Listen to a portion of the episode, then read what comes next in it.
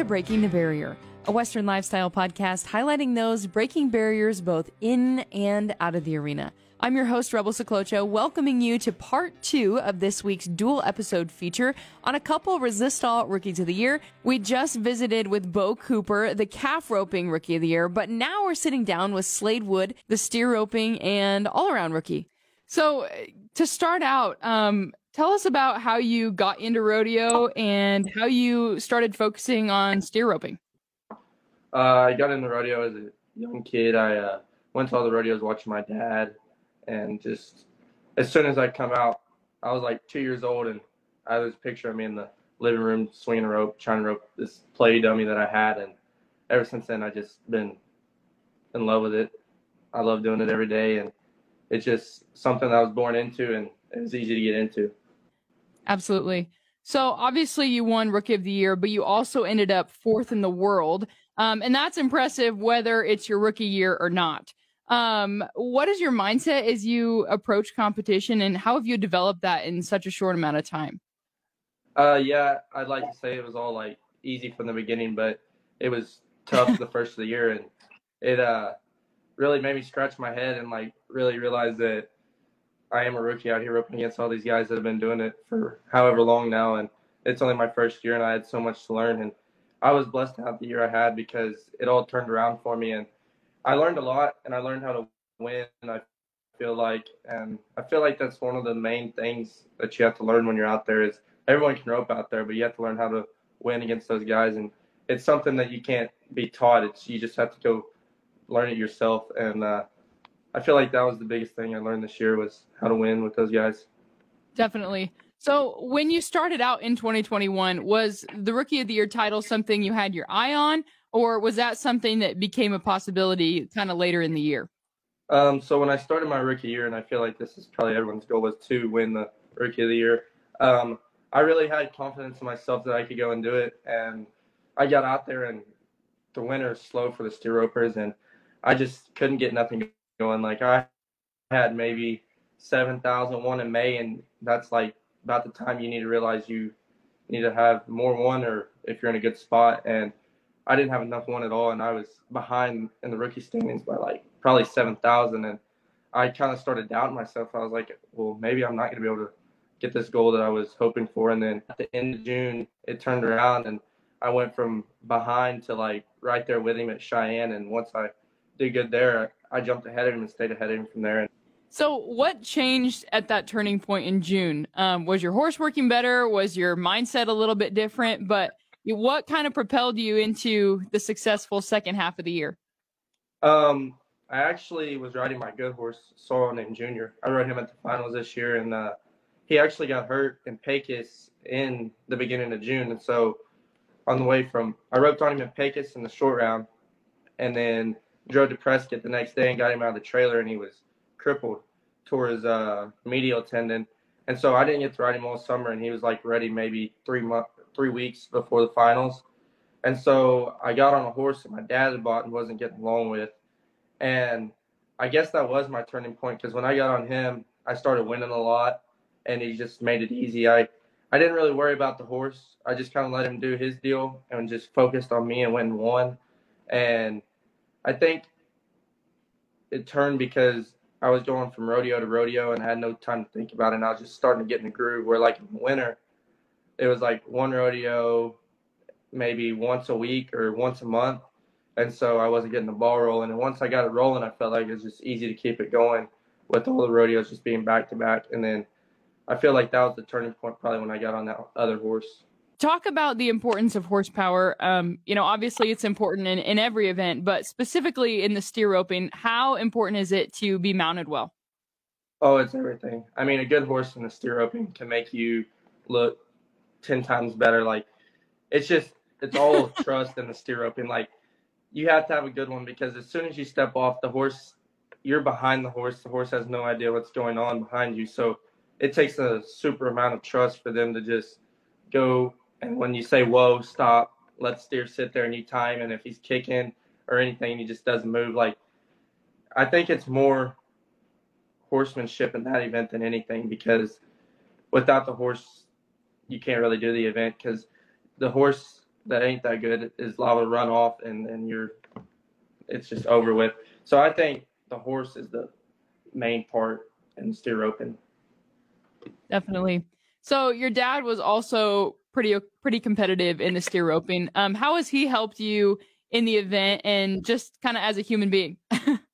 yeah, uh, no. So I have to give him all the credit pretty much on my trip, and I mean, everyone. There's been people tell me certain things and like help me with little bit bits and pieces of stuff, but for as far as the fundamentals and everything, I learned everything from him. He was, he's been there. I tied steers when I was a little kid. I try and I just beg him to let me tie them while he was practicing, and uh, I think that helped a lot because I wasn't able to learn any bad habits. I had him there the whole time to, if I was learning a bad habit, to correct me, so that way I didn't get into it, and I just learned how to do it right from the very beginning. And he just taught me a lot from. I roped cows a lot when I was younger, and taught me pretty much everything I know about roping and how to keep a good mindset. And it's all about your attitude mainly. It's more mental than it is physical on the rodeo world obviously last year was your rookie year, and that's a big transition for anyone. Um, what was the biggest surprise from your end in that transition from you know high school and amateur rodeo to the professional stage?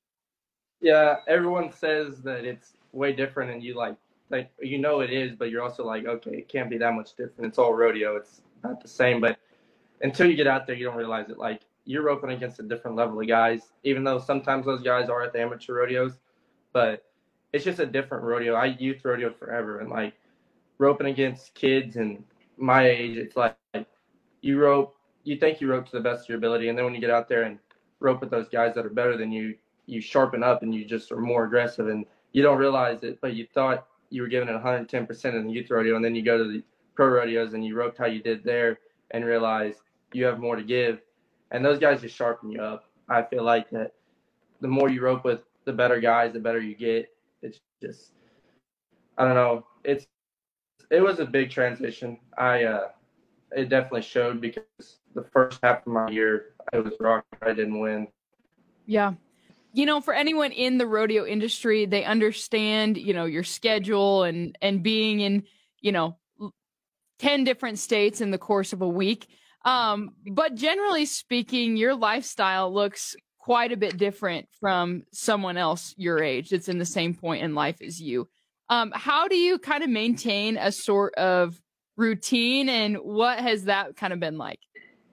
Yeah, I uh, I feel like any kid that rodeos, their lifestyle is way different than anyone else's because I mean, if you're really working at it, you're out there in the practice pen every day practicing, and you're missing out on other stuff as a kid mm-hmm. that most kids might be doing, but it's well worth it. And I just like try to focus on being able to practice every day and but also not burn yourself out. Like after the finals, I took me a like a month break just to clear my mind because I'd never rodeoed that hard as hard as I did this summer. Like we were gone for three months out of the year and never came home. And it's fun and all, but it'll kind of wear on you. So I told myself after the finals I was gonna take me a month break and then get back to it. And at about the last week of that month, I started craving it again, like really wanting to do it. And I feel like you got to know when you need to practice a lot, but also know when to back off and not wear yourself out because we're doing this for fun. Yeah, it becomes a job, but you got to remember the reason you're all you're doing it is to have fun. Definitely.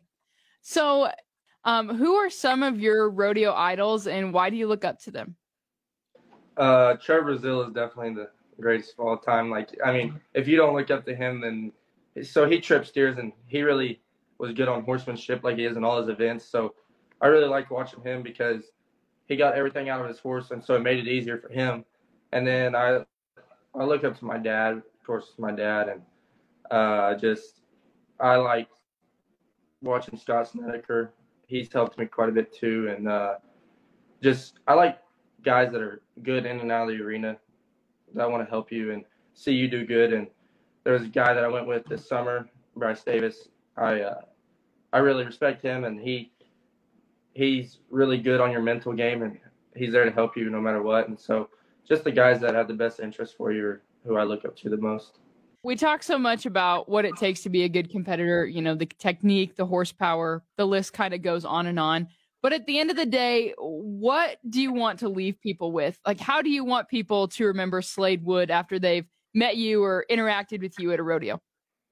Uh, I definitely want them to be like, man, that was a nice guy. I'm glad I got to talk to him and just to be polite to everyone. I mean, it doesn't matter who you're talking to or what. I feel like you need to be polite and respectful to anyone and just talk to anyone that wants to talk to you and be the nice guy and so that way when people think of you they're like oh that's a that's a good guy. He wants i'd like to be around him and talk to him and surround myself with people like him instead of oh man that guy i didn't like him. He wasn't very, very wasn't very nice or just didn't have the time for me. I want to be the guy that like to sit there and talk to you and just have a good conversation like we're nothing's different between us.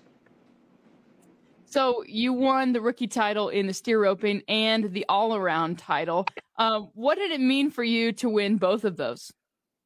Uh, it was it was a blessing. I uh, like I said, my goal was to win the rookie of the year in the steer roping and make the finals, and then I got halfway through the season, and I really wasn't thinking about the all around because I hadn't won nothing in the tripping, and the all around was a goal, but not like I didn't have it set in stone. And I got to winning, and I had a bunch won in the trip, and I really wasn't planning on team roping or calf roping any. And uh, I finally got to a point at the rodeos where I was had enough won to where I could stop at some of the team ropings and team rope.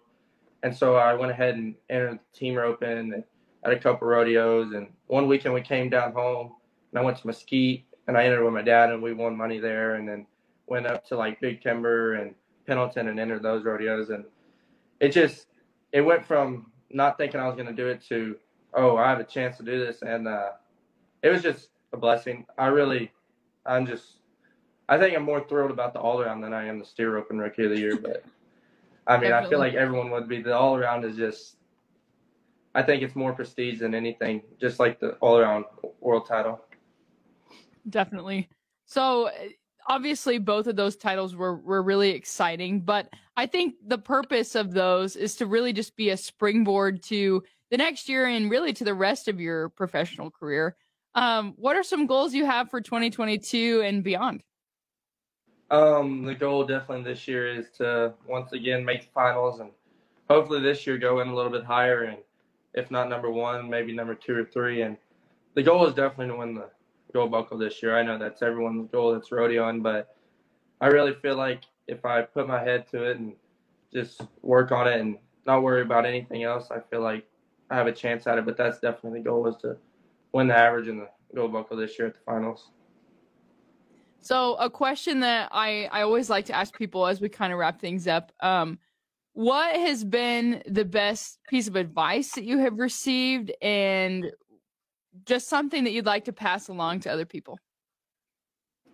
Um, probably your actions in and out of the arena because people see more in the arena. Like Cowboy Channel shows everything now. So in the arena, you're on TV most of the time. I know the tripping's not, but most of the rodeos are all on TV, and so everyone sees what you do in the arena, and your your actions in the arena reflect what you do on the outside or how people look at you. So I know it's disappointing, and I've been bad about it when I was younger to just get upset and just be all mad about it and just kind of look immature in the arena. And I think it you have to be mature, and whether you win or lose, or catch or miss, or something goes right or doesn't, you have to just walk out of the arena like you won. And I learned that this summer too. Like even if you don't win or miss or something, you have to have the confidence riding out of the arena like you won or not because the next day you have to go to another rodeo and it changes the next day. And so if you keep dwelling on that, it's just going to keep bothering you and you're not going to progress. And the next day at the rodeo, it's not going to be any good. So definitely your actions in and out of the arena just your attitude is the main thing I feel like in the rodeo world to succeed. You know, it's like that in anything. And, and I think that's really neat. Um, so Cheyenne Frontier Days was obviously a highlight for you this year. Tell us more about that.